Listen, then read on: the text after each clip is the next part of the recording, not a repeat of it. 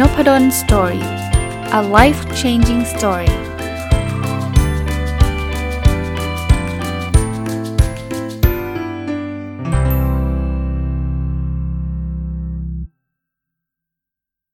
สวัสดีครับ ยินดีต้อนรับเข้าสู่นพดล Story Podcast นะครับ แล้วก็วันศุกร์นะครับ ยินดีต้อนรับเข้าสู่รายการ MBA Weekly นะครับ ก็วันนี้ เป็นศุกร์สุดท้ายก่อนที่จะสิ้นปี 2566 นะครับ ก็จะถือโอกาสนี้มารีวิวเหตุการณ์ที่เกี่ยวข้องกับ MBA ธรรมศาสตร์ ซึ่งเป็นที่มาที่ไปของการตั้งพอดแคสต์ชื่อ MBA Weekly ในปีนี้ทั้งปีนะครับเเริ่มต้นเล่าให้ฟังนิดหนึ่งนะครับว่ารายการ MBA Weekly เนี่ยจัดมา เป็นครั้งแรกก็ต้นปี 2566 เนื่องจากผมได้มารับตำแหน่งเป็นผู้อำนวยการโครงการ MBA ของมหาลัยธรรมศาสตร์ตั้งแต่วันที่ 1 มกราคม 2566 คือปีนี้เองนะครับ ผมก็เลยมีความตั้งใจว่าอยากจะเอาช่วงเวลาของนุบดอนสตอรี่พอดแคสต์เนี่ยหวัน ที่จะมาเล่าเรื่องราวเกี่ยวข้องกับ MBA ธรรมศาสตร์แล้วก็ MBA ในภาพรวมเนี่ยให้กับท่านผู้ฟังฟังนะครับ ก็หนึ่งแน่นอนส่วนหนึ่งก็คือเป็นช่องทางในการสื่อสารประชาสัมพันธ์ โครงการ MBA ของมหาลัยธรรมศาสตร์ซึ่งเป็นที่ทำงานของผมนะครับ แต่อีกทางหนึ่งก็คือเป็นการแบ่งปันความรู้ประสบการณ์เกี่ยวข้องกับการเรียน MBA รวมทั้งเนื้อหาของการเรียน MBA ให้กับทุกๆทท่านได้ได้ฟังด้วยนะครับ ต้องเริ่มต้นมาว่าพอจัดขึ้นมาเนี่ยในช่วงแรกผมก็จะเล่าเรื่องอดีตที่ผมเคยเป็นนักศึกษา MBA ที่ธรรมศาสตร์มาก่อน แล้วผมก็พูดอยู่หลากหลายเวทีนะครับว่า MBA ธรรมศาสตร์เนี่ยเป็นอีกหนึ่งโครงการที่เปลี่ยนชีวิตผมเลย ต้องต้องใช้คำนี้ได้เลย เพราะว่าก่อนที่จะมาเรียน MBA ผมก็เป็นวิศวกรคนหนึ่งเรียนทั้งตรีและโท วิศวะเคมีนะครับทำงานก็ก็แนวไปทางด้านวิศวกรนะครับ ยังไม่มีความรู้เรื่องเกี่ยวข้องกับการบริหารการจัดการใด ๆ แต่พอมาเรียน MBA ธรรมศาสตร์พาร์ทไทม์ตอนนั้นเนี่ยใช้เวลา 3 ปี เพราะว่าหลักสูตรตอนนั้นเนี่ยสามปี อันนี้เราพูดถึงประมาณ 20 กว่าปีที่แล้วนะครับ ก็เลยรู้สึกว่าเนี่ยคือสิ่งที่ใช่สำหรับเรา เราก็เลยไปเรียนต่อปริญญาเอก แล้วก็กลับมาเป็นอาจารย์ที่ธรรมศาสตร์ แล้วก็มาสอน MBA ที่ธรรมศาสตร์ เพราะฉะนั้นเนี่ยช่วงแรกของรายการนี้เนี่ยก็จะเป็นช่วงที่ผมเล่าเรื่องราวเกี่ยวกับประสบการณ์ส่วนตัวที่ผมได้เรียน MBA ที่ธรรมศาสตร์นะครับ แล้วก็หลังจากนั้นก็เริ่มเล่าเรื่องเกี่ยวข้องกับ MBA ธรรมศาสตร์ ไม่ว่าจะเป็นเรื่องการรับสมัคร ไม่ว่าจะเป็นเรื่องอาจารย์ ไม่ว่าจะเป็นเรื่องการบริหารจัดการเวลาของนักศึกษาในการเรียน ไม่ว่าจะเป็นเรื่องของการแหล่งเงินทุนเรื่องเรื่องอะไรต่างๆ นานาที่เกี่ยวข้องกับการมาเรียน MA ที่ธรรมศาสตร์เนี่ยก็จะเล่ามานะครับ ได้สักประมาณครึ่งปี แล้วก็ครึ่งปีหลังก็เอาหนังสือที่เขาพูดถึงเนื้อหาการเรียน MBA ที่ธรรมศาสตร์เนี่ยเอามาย่อย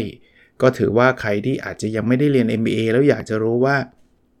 A MBA เขาเรียนอะไรกันหน้าอะไรเงี้ย ก็จะมาย่อย มันก็ก็ยังยังยังย่อยไม่จบเลยฮะ ยังยังมีอีกหลากหลายตอนแล้วเพียงแต่ว่าตอนนี้ยังไม่ได้ทำเพราะว่า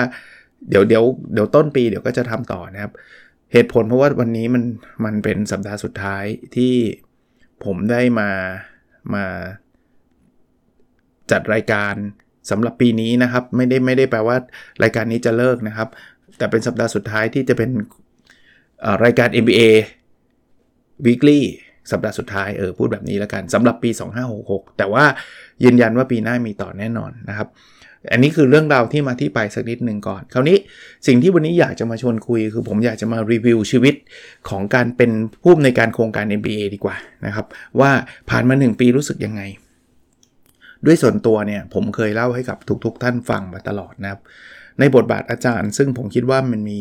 บทบาทหลักๆ อยู่ 4 บทบาทนะครับ บทบาทที่ 1 ก็คือการสอน บทบาทที่ 2 คือการทำเป็นนักวิจัยนะครับทำงานวิจัย บทบาทที่3เขาเรียกว่าการเป็นทำงานบริการสังคมนะครับ บริการสังคมอาจจะรวมไปทั้งเรื่องของการไปเทรนองค์กรภายนอกเรื่องเรื่องของการเป็นที่ปรึกษาต่างๆ นานานะครับ หรือแม้กระทั่งกลายเป็นกรรมการในชุดต่างๆ ขององค์กรภายในและภายนอกเนี่ยแล้วก็บทบาทที่ 4 คือบทบาทการเป็นผู้บริหาร ในในบรรดาสีบทบาทเนี่ยบทบาทที่ผมชอบน้อยสุด หรือว่าจะหลีกเลี่ยงมากที่สุดคือบทบาทที่ 4 คือการเป็นผู้บริหาร เรื่องสอนเนี่ยเป็นเป็นเป็นสิ่งที่ผมรักมากนะครับผมผมชอบการสอนนะครับ เรื่องวิจัยผมก็ชอบนะครับ ผมก็รักเรื่องงานวิจัย ให้บริการทางวิชาการสู่สังคมก็ชอบนะครับ แต่พอเป็นผู้บริหารเนี่ยตั้งแต่มาเป็นอาจารย์มา 20 กว่าปีเนี่ยก็จะเรียกว่าถ้าหลบได้จะหลบต้องพูดแบบนี้เลยนะครับถ้าหลบได้จะหลบ ถึงกระนั้นเนี่ยก็ก็ต้องต้องขอบพระคุณนะครับ ท่านอาจารย์ผู้ใหญ่หรือหลาย ๆ ท่านเลยนะครับ ท่านกรุณาให้เกียรติให้ผมมีตำแหน่งบริหารมาอย่างต่อเนื่อง ก็ไม่ได้เยอะมากนะครับ ไม่ได้เยอะมากในอดีตที่ผ่านมาเนี่ยผมก็เป็นตั้งแต่ผู้อำนวยการเรื่องของการประกันคุณภาพนะครับ ตอนเข้ามาใหม่ๆนะครับหลังจากนั้นก็มาเป็นรองผู้อำนวยการโครงการ MBA นี่แหละนะครับ MBA ที่ธรรมศาสตร์นี่แหละ อยู่ 4 ปีมั้งครับ แล้วก็ ไปเป็นหัวหน้าสาขาวิชานะครับ อีก 3 ปีจำไม่ผิด หลังจากนั้นก็สั้นๆนะครับ อันนี้สั้นๆเลยนะไปเป็นรองอธิการบดีฝ่ายวิจัยนะครับ อยู่ประมาณ 3 เดือนเท่านั้นนะครับ ไม่ได้นานมาก แต่ว่าก็ก็จะยืนยันกับตัวเองแล้วก็คนอื่นอยู่เสมอว่าผมอาจจะไม่ได้ถนัดมากนักกับการเป็นผู้บริหารนะครับ แต่เมื่อสิ้นปีที่แล้วนะครับก็ มีมีโอกาสแล้วกันนะครับเพอิญทางคณะก็มีเปลี่ยนทีมบริหารใหม่ แล้วก็พอทีมบริหารใหม่เข้ามาเนี่ยก็ชักชวนนะครับว่าตำแหน่งผู้อำนวยการโครงการ MBA เนี่ยก็ว่างลงพอดีนะครับ ก็เลยบอกว่าอยากให้ให้ผมมาเป็นผู้อำนวยการโครงการ MBA ต้องบอกว่าถ้าเป็นตำแหน่งอื่นเนี่ยผมตัดสินใจง่ายมากผมผมจริง ๆ ที่ผ่านมาในอดีตที่ผ่านมาเลยเนี่ยก็จะมีคนชักชวนให้ผม ทำงานบริหารมาตลอดเนี่ยผมก็จะบอกขอบคุณมากนะครับอาจารย์แต่ผมขออนุญาตนะครับ ให้ผมช่วยคณะนี้ในมุมอื่นดีกว่า ผมไม่ได้ถัดถนัดงานบริหารนะก็จะจะตอบแบบนี้มาตลอดเอ่อต้องต้องเรียนไว้ล่วงหน้าด้วยมันไม่ใช่การตอบที่ผมเลือกที่รักมักที่ชังว่าไม่ชอบคนนี้ก็เลยไม่ทำงานกับคนนี้ อันนี้ผมผมพยายามจะเคลียร์ให้กับทุกๆทท่านทราบนะครับ ว่าที่ผมไม่ได้รับไม่ได้ไม่ได้ไม่ชอบคนเชิญนะครับ ไม่ใช่นะครับ เพียงแต่ผมไม่ได้ชอบตำแหน่งบริหาร แต่มาถึงจุดนี้นะครับ ก็เพอิญมันเป็นตำแหน่งที่มันมีมันมี history อะ มันมีจะเรียกว่ามีประวัติกันอยู่ก็คือผมเป็นทั้งนักศึกษา MBA MBA เนี่ย ช่วยให้ผมเปลี่ยนชีวิตมาได้จนกระทั่งถึงปัจจุบันมาได้ทำงานที่ตัวเองรักนะครับ เป็นอาจารย์สอน MBA มาตลอดหลังจากมาเป็นอาจารย์ ก็มีความผูกพันเอาตรงๆ มีความผูกพันกับโครงการ MBA แบบอย่างมากเนี่ย พอมันมี opportunity นี้ก็เลยบอกอะ ถ้าเช่นนั้นเนี่ยก็ก็ก็โอเค ก็เป็นที่เซอร์ไพรส์สำหรับแม้กระทั่งคณาจารย์ในคณะเอง เพราะว่าผมก็ก็ค่อนข้างชัดเจนว่าผมก็ไม่ค่อยอยากที่จะทำงานบริหารสักเท่าไหร่ แต่ก็พอเป็น MA ธรรมศาสตร์ก็รู้สึกว่าเราเราก็อยากที่จะเอาใช้คาว่าตอบแทนบุญคุณส่วนหนึ่งด้วยนะครับ เพราะว่า MA ธรรมศาสตร์ก็สร้างผมขึ้นมานะครับ ก็เลยโอเค รับตำแหน่งมาตั้งแต่ 1 มกรานะครับ บอกท่านคณะบดีบอกว่าขอเริ่ม 1 มกราเองจะได้จำได้ง่าย ๆ นะครับ ท่านก็ก่อนนาเซ็นหนังสือแต่งตั้งมา ตั้งแต่ 1 มกราหนึ่งปีที่ผ่านมาเป็นไงจริง ๆ แล้วไม่ได้มีอะไรเซอร์ไพรส์เลยกับกับงานงานบริหารนะครับ เพราะว่าจริงๆผมในบทบาท MBA เองเนี่ยผมก็คุ้นเคยพอสมควรนะฮะ อย่างที่บอกเคยเป็นรองผออมาก็ 4 ปีนะ เพราะฉะนั้นก็จะเข้าใจบทบาทของผู้อำนวยการรองผู้อำนวยการเป็นอย่างดี แต่ตอนนี้ไม่มีรองผออแล้วนะครับ ตอนนี้มีแต่ผู้อำนวยการอย่างเดียว แล้วก็คุกคลีอยู่กับทีมของ MBA ทีมเจ้าหน้าที่ MBA เนี่ยก็คือถึงแม้ไม่ได้เป็นผู้บริหารเนี่ยจะเรียกว่าเกือบทุกอีเวนต์เลยไหมฮะก็ก็ผมก็จะเข้าไปมีส่วนร่วม ผมเป็นกรรมการ MBA มาตั้งแต่เป็นอาจารย์แล้วมั้งครับ 20 กว่าปีเนี่ยก็จะเห็นการ ขับเคลื่อนในโครงการ MBA มาตลอดนะครับมาตลอดตั้งแต่มาเป็นอาจารย์ ก็ก็นั้นเนี่ยก็ไม่มีอะไรที่หนักใจในแง่ที่ว่า อุ๊ยทำไม่เป็นหรือว่ามันไม่มันคืออะไรจะไม่มีนะครับจะไม่มี แต่แต่ด้วยความที่ผมก็อยากให้เอ่อ MBA ธรรมศาสตร์เนี่ยดีขึ้นเนี่ยเพราะนั้นเนี่ยถ้าถ้าเป็นงานรูทีนเนี่ยผมก็คิดว่าคงเป็นอะไรที่ไม่เหนื่อยมากนัก แต่พอเราอยากที่จะยกระดับให้ MBA ธรรมศาสตร์เนี่ยเหนือขึ้นไปอีกเนี่ยก็เหนื่อย ก็ก็ก็ยอมรับครับว่าเป็นงานที่ทำให้ผมต้องใช้พลัง ใช้ความคิดแล้วก็ใช้ระยะเวลามากพอสมควรนะเริ่มต้นต้นปีที่ผมมารับตำแหน่ง ก็จะเป็นช่วงเวลาแห่งการรับสมัครนักศึกษาใหม่นะครับ ตอนต้นปีปีที่แล้วจริง ๆ แล้วเขารับสมัครมาก่อนที่ผมจะมารับตำแหน่งวันที่ 1 มกราด้วยซ้ำถึงถึงตอนนั้นเนี่ยผมก็ ก็ก็ใช้ความพยายามในหลากหลายช่องทางนะครับ ไม่ว่าจะเป็นการใช้พอดแคสต์เป็นช่องทางในการสื่อสาร ไม่ว่าจะเป็นการใช้ Facebook Page ตอนนั้นเขียนบทความทุกวันนะครับ ลงคลิปลงอะไรต่างๆนะครับ ไม่ว่าจะเป็นเรื่องของการเข้าไปในอีเวนต์ต่างๆ เช่นเขาเรียกว่า Open House ทำทั้ง onsite ทำทั้งออนไลน์นะครับ ช่วงต้นต้นปีมีขลุกขลักนิดหน่อย เพราะว่าผมติดโควิดแล้วเสียงแหบเลยครับ ผมผมยังจำได้เลยครับว่าติดโควิดเสร็จวันรุ่งขึ้นเนี่ยเสียงแหบแล้วก็จะต้องมา present นำเสนอเรื่อง MBA กับการรับสมัคร Open House ของ MBA ธรรมศาสตร์นะครับ ก็ก็ก็ก็ก็ทำนะครับก็ทำแต่ว่าในช่วงนั้นเนี่ยก็ เรียกว่าก็เต็มที่กับสิ่งนี้นะครับ แล้วก็ได้กัลยาณมิตรหลาย ๆ ท่านได้กรุณาช่วยเหลือขอเอ่ยนามนะที่นี้อย่างเช่น คุณแท็ป รวิศ หาญอุตสาหะ จาก Mission To The Moon เนี่ยก็กรุณาแชร์เรื่องของการรับสมัคร MBA ที่ธรรมศาสตร์ให้นะครับ คุณต้องกวีวุฒินะครับ8บรรทัดครึ่งก็กรุณาช่วยเหลือแชร์บทความแชร์ เรื่องราวของการรับสมัครให้ อันนี้ก็ต้องขอขอพระคุณมันณที่นี้ด้วย แล้วก็หลายๆกัลยาณมิตรหลาย ๆ ท่านนะครับ ก็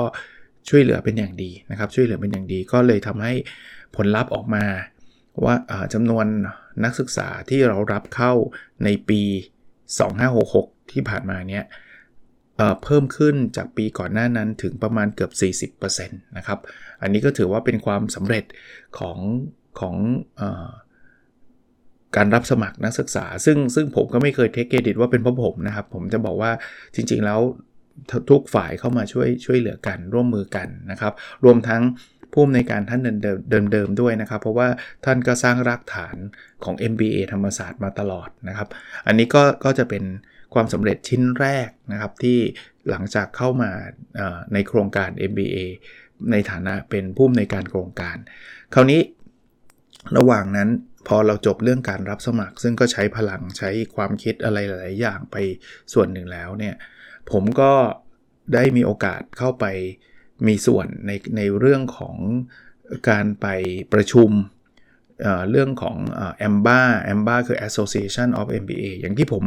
เล่าให้ฟังนะครับว่าตอนนี้ MBA ธรรมศาสตร์เนี่ยมันไม่ใช่ local MBA ธรรมดา คือจะไม่ใช่แค่โครงการ MBA สำหรับ นักศึกษาในกรุงเทพในประเทศไทยเท่านั้นไม่ใช่นะครับ แต่เป็นเป็นโครงการที่ได้รับการรับรองจาก international หรือคือหรือระดับนานาชาติเนี่ยถึง 3 สถาบันก็คือ AACSB ของอเมริกานะครับ Equis ของยุโรป แล้วก็ที่สำคัญก็คือ AMBA ก็คือ Association of MBA ซึ่ง base ก็อยู่ที่อังกฤษเนี่ย แต่ว่าเขาก็ accredit MBA ทั่วโลกเนี่ย ก็เลยมี exposure หรือว่าจำเป็นที่จะต้องออกไปพูดคุยหา network ประชุมนะครับ ก็ในกลางกลางปีประมาณเดือนพฤษภาถ้าจำไม่ผิดเนี่ย ก็ได้เป็นตัวแทนของคณะไปพร้อมกับท่านคณบดีไปประชุม AMBA ที่ประเทศสเปนเมืองเซบียานะครับ ซึ่งก็ไปอัปเดตความรู้ว่าเทรนด์ของ MBA ทั้งโลกเป็นยังไง ไปได้ connection จากกับผู้อำนวยการ MBA หลายหลายแห่งทั่วโลกเลยนะครับ แล้วเป็น connection ที่แบบใกล้ชิดหลาย ๆ คนเนี่ยก็ยังยังพูดคุยยังติดต่อกันอยู่นะครับ แล้วก็กลับมานะครับ อันนั้นก็เป็นเป็นเป็นช่วงหนึ่งที่เป็นกิจกรรมหลักพูดในรายการ MBA Weekly ให้ฟังด้วยนะครับ ว่าไปเจออะไรบ้างอย่างไรอะไรเงี้ยที่สเปนนะครับช่วงครึ่งหลังเนี่ยก็จะเป็นช่วงของการ เริ่มทำกิจกรรมใหม่ๆไอ้เรื่องการเรียนการสอนผมไม่พูดถึงนะไอ้เรื่องงานรูทีนไม่พูดถึงนะครับ เพราะว่างานรูทีนคือสิ่งที่เราทำกันอยู่แล้ว เช่น เช่น การจัดการเรียนการสอนให้นักศึกษาเรียนอะไรเงี้ยอันนี้อันนี้เป็นปกติที่ผมต้องทำอยู่แล้ว การเชิญอาจารย์ เชิญผู้รู้ต่างๆ ในวงการมามาสอนอันนี้ขอขอข้ามไป เพราะว่าเป็นงานรูทีนที่ต้องทำอยู่แล้ว หรือหรือไว้วันหลังผมจะเล่าให้ฟังว่าผู้ในการมีบทบาทอะไรบ้างนะในในงานรูทีน แต่ว่าอันวันนี้ขอเป็นงานที่เป็นสิ่งใหม่ ๆ ที่ได้เริ่มทำนะในระหว่างทางนั้นเนี่ยผมก็ได้เริ่มต้นในการ ติดต่อพูดคุยกับสิทธิ์เก่า จริง ๆ ผมก็ไม่ได้เป็นคนเริ่มต้นซะทีเดียวนะครับ ท่านผู้ในการท่านก่อน ก็ได้ริเริ่มพูดคุยมาอยู่ครั้งหนึ่งแล้วนะครับ ผมก็กลับมาแล้วก็เริ่มกลับมาคุยกันใหม่อีกครั้งหนึ่งนะครับ ต่อยอดไปนะครับ คือสิ่งที่ผมอยากที่จะทำและเริ่มเป็นรูปเป็นร่างมากขึ้นแล้วเนี่ยก็คือผมอยากจะสร้าง network ของศิษย์เก่า MBA ธรรมศาสตร์นะครับ ก็ MA ธรรมศาสตร์เนี่ยเกิดขึ้นมาจริง ๆ อายุเท่ากับอายุผมเลยนะครับ 51 ปีนะครับ เพราะฉะนั้นเนี่ยผมก็คิดว่าเราน่าจะ get together บ้าง คือตอนนี้ถามว่าเขามี network กันไหมก็มี แต่ว่ามันเป็นแบบ informal อะ คือใครยังจำใครได้ก็ยกหูคุยกันไลน์หากันอะไรเงี้ย มันก็เป็น network แบบสเปะสปะ กระจัดกระจาย ผมก็เลยได้พูดคุยกับกลุ่มศิษย์เก่า ประมาณหลายรอบเลยนะครับ หลายรอบเลยจนตกผลึกว่าเราจะสร้างสมาคมสิทธิ์เก่า MA ธรรมศาสตร์ด้วยกันนะครับ เราก็จะเริ่มต้นกัน ตอนนี้ก็ใกล้ใกล้เคียงความจริงมากขึ้นเรื่อยๆนะครับเรื่องของกฎระเบียบสมาคมอะไรออกมาเกือบหมดแล้วนะครับทีมงานทีมทำงานก็ได้รับความร่วมมือจากสิทธิ์เก่า MBA หลายรุ่นนะครับประชุมกันหลายรอบนะครับ ปีหน้าเนี่ยก็น่าจะเป็นเป็นโอกาสดีๆ ที่ เราอาจจะจัดงานนะครับ ที่จะให้สิทธิ์เก่ามาเจอกัน ในขณะเดียวกันเรื่องฐานข้อมูลสิทธิ์เก่าเองนะครับ ผมก็พยายามทำอยู่ ทั้งทั้งการหาคนที่จะมาทำเว็บไซต์สำหรับฐานข้อมูลสิทธิ์เก่า Database ต่างๆ นะครับ มีการเสิร์ชการค้นหา ซึ่งตอนนี้ on process ทั้งหมดอยู่ในระหว่างการจัดทำทั้งสิ้นนะครับ อันนี้ก็ก็เป็นสิ่ง ที่ริเริ่มแล้วก็กำลังดำเนินการอยู่นะครับปลายปีก็จะเป็นเรื่องราวที่ผมได้มีการจัด study trip นะครับให้กับนักศึกษา MBA ธรรมศาสตร์ ได้เดินทางไปต่างประเทศนะครับ แล้วก็ไปที่เล่าให้ฟังเขาที่แล้วเนี่ย คือไปที่ประเทศสิงคโปร์ไปดูงานต่างๆ ซึ่งผมคิดว่าโอกาสที่ถ้าคุณไม่ได้เรียน MBA เนี่ยคุณจะไปดูงานพวกนี้มันก็ไม่ง่าย ก็ต้องบอกว่ายากอยู่อยู่อยู่ระดับหนึ่งถ้าเราไม่รู้จักใครอยู่ดีๆ จะเดินเข้าไปในบริษัทนั้น แล้วก็บอกว่าขอดูงานหน่อยเขาคงไม่รับเรานะครับพอพอเราทำเรียนอยู่ที่ธรรมศาสตร์เนี่ยหรือ MBA เนี่ยก็มีโอกาสได้เข้าไปดูงานต่างๆนะครับ แล้วก็ดูงานในประเทศก็มีท่านอาจารย์อรพันธ์ ซึ่งเป็นอาจารย์สอนวิชาบัญชีก็พึ่งพาไปนะครับ ดูงานในประเทศต่างๆ อันนี้ก็เป็นกิจกรรมที่เกิดขึ้นในปี 2566 นะครับ ในปีหน้าคงมีกิจกรรมอะไรใหม่ ๆ เกิดขึ้นเยอะ เออ ผมเริ่มมีกิจกรรมหนึ่งนะ ที่เริ่มต้นในปี 2566 ที่ผ่านมาคือรายการ MBA ธรรมศาสตร์ทอล์กก็เริ่มต้นจากเรื่องเรื่องสิทธิ์เก่านี่แหละครับ คือจะไปรอว่า เอ้ย อยากให้เป็นสมาคมก่อนแล้วค่อยจัดกิจกรรม ผมคิดว่ามันช้าไป ผมก็เลยจัดเลยนะครับ จัดมา 3 ครั้งแล้วนะครับ ก็คือดึงเอาผู้รู้ดึงเอาคนที่มีความ รู้ความเชี่ยวชาญมีประสบการณ์ต่างๆเนี่ยมาพูดครับ เราก็เชิญสิทธิ์ปัจจุบันและสิทธิ์เก่าเข้าฟัง แต่ว่าก็เปิดโอกาสให้คนนอกด้วย เพียงแต่ว่าให้ priority กับสิทธิ์ปัจจุบันสิทธิ์เก่า วิธีการให้ priority ไม่ใช่ไม่ใช่อะไรฮะสมมติว่ากิจกรรมนี้ผมจะรับประมาณร้อยคนนะครับจะมาประมาณร้อยคนก็จะเปิดให้กับสิทธิ์ปัจจุบันลงทะเบียนกันก่อน แล้วก็ สิทธิ์เก่านะครับลงทะเบียนกันก่อน หลังจากนั้นถ้ายังมีที่ว่างก็จะให้ให้บุคคลภายนอกนะซึ่งก็ที่ผ่านมาก็เกินร้อยทุกครั้งเลยฮะก็ต้องบอกว่ามีคนสนใจจำนวนไม่น้อยนะครับที่เข้ามาแต่ก็ดีใจที่ศิษย์เก่าได้กลับเข้ามาที่คณะ แล้วก็หลายคนก็เข้ามาทักทายเข้ามาพูดคุย ผมว่ามันก็เป็นการสร้าง network อีกอีกอีกอีกรูปแบบหนึ่งนะครับอีกรูปแบบหนึ่งก็ เอาไว้เดี๋ยวปีหน้าคงมีอะไรดีๆนะครับ ตอนนี้ MBA ธรรมศาสตร์ก็เปิดรับสมัครแล้ว เดี๋ยวประชาสัมพันธ์นิดนึงก็แล้วกันนะครับ วันที่ 7 นะครับมกราคมนี้เนี่ยจะมี open house ของ MBA จริงๆเป็น open house ของการเรียนปริญญาโททั้ง ทุกสาขาเลยทั้งรวมทั้งปริญญาเอกของคณะพาณิชยศาสตร์และการบัญชีมหาวิทยาลัยธรรมศาสตร์นะครับ แต่ว่าถ้าท่านฟังรายการ MBA Weekly ก็ขอเน้นเรื่องของ MBA ธรรมศาสตร์ ช่วงเช้าครับ จัดที่คณะพาณิชยศาสตร์และการบัญชีมหาวิทยาลัยธรรมศาสตร์ห้อง 201 นะครับ ตึกคณะพาณิชย์เนี่ยครับอยู่ที่ท่าประจันนะอยู่ที่ท่าประจันมาได้นะครับมาตั้งมาได้ตั้งแต่ลงทะเบียนได้ตั้งแต่8โมงครึ่งถึง9โมงเช้านะครับ แล้วก็กิจกรรมก็คือ 9โมงถึง9โมงครึ่งเนี่ยก็จะเป็นการพบพุ่มในการโครงการทั้ง 7 หลักสูตรนะครับแล้วไฮไลท์อีกอันนึงก็คือ9โมงครึ่งถึง9โมง45 จะพูดถึงการแนะนำการสอบ Smart t o ซึ่งจะใช้เป็น requirement ในการสอบเข้านะครับแล้วช่วง MBA เองเนี่ยก็คือ9โมง45 ถึง 10โมง45 เป็นการแนะนำหลักสูตร MBA ที่ห้อง 201 นะครับ แล้วก็พักรับประทานอาหารว่างหลังจากนั้นเนี่ยถ้าใครสนใจหลักสูตรอื่นๆ ก็จะมีห้องแยกแยกย่อยออกไปนะครับ หลักสูตรไม่ว่าจะเป็น PhD เป็นยาเอก JEMBA เป็น International MBA MAF ทางด้านการเงิน MAP ทางด้าน Accounting MRE ทางด้านอสังหา หรือว่า MS MAS ก็เป็นเรื่องของพวกพวกเกี่ยวข้องกับ management information system ต่างๆ นะครับ ก็สามารถที่จะเข้ามาฟังได้นะครับ อันนี้ก็ขออนุญาตประชาสัมพันธ์ด้วย ถ้าท่านอยากเข้ามาฟัง ท่านเข้าไปในเพจ MBA ธรรมศาสตร์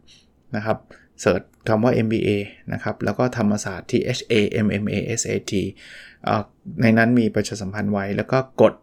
ลงทะเบียนสักนิดหนึ่งนะครับ หรือหรือจะไปที่เพจนพดลสตอรี่ก็ได้ถ้าท่านคุ้นกว่า ผมก็ลงไว้นะครับ ไปดูโพสต์เรื่อง Grad Open House 2026 เอ้ย โทษที 2024 เร็วไปนิดนึง 2024 นะครับ วันนี้ก็คงประมาณนี้นะครับ ขอบคุณที่ท่านร่วมฟังรายการนี้นะครับ ติดตามรายการนี้มาตลอดปี 2566 นะครับ ดีใจแล้วก็ขอบคุณนะครับ เราก็จะทำรายการนี้ให้ดียิ่งขึ้นยิ่งยิ่งขึ้นไปเช่นเดียวกันนะคราวหน้าก็จะเป็นเรื่องผมจะเริ่มเชิญสิทธิ์เก่ามาสัมภาษณ์นะครับ พร้อมกับอัปเดตความรู้เรื่อง MBA คู่คู่กันไปด้วย รวมทั้งอีเวนต์ต่างๆ ที่จะเกิดขึ้นในปีหน้าด้วยก็จะมาเล่าให้ฟังนะครับเผื่อจะเป็นประโยชน์จากผู้ฟังด้วยนะครับ โอเคครับ แล้วเราพบกันในวิดีโอถัดไปครับ สวัสดีครับ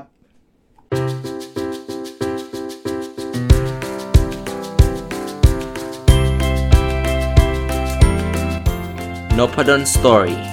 a life changing story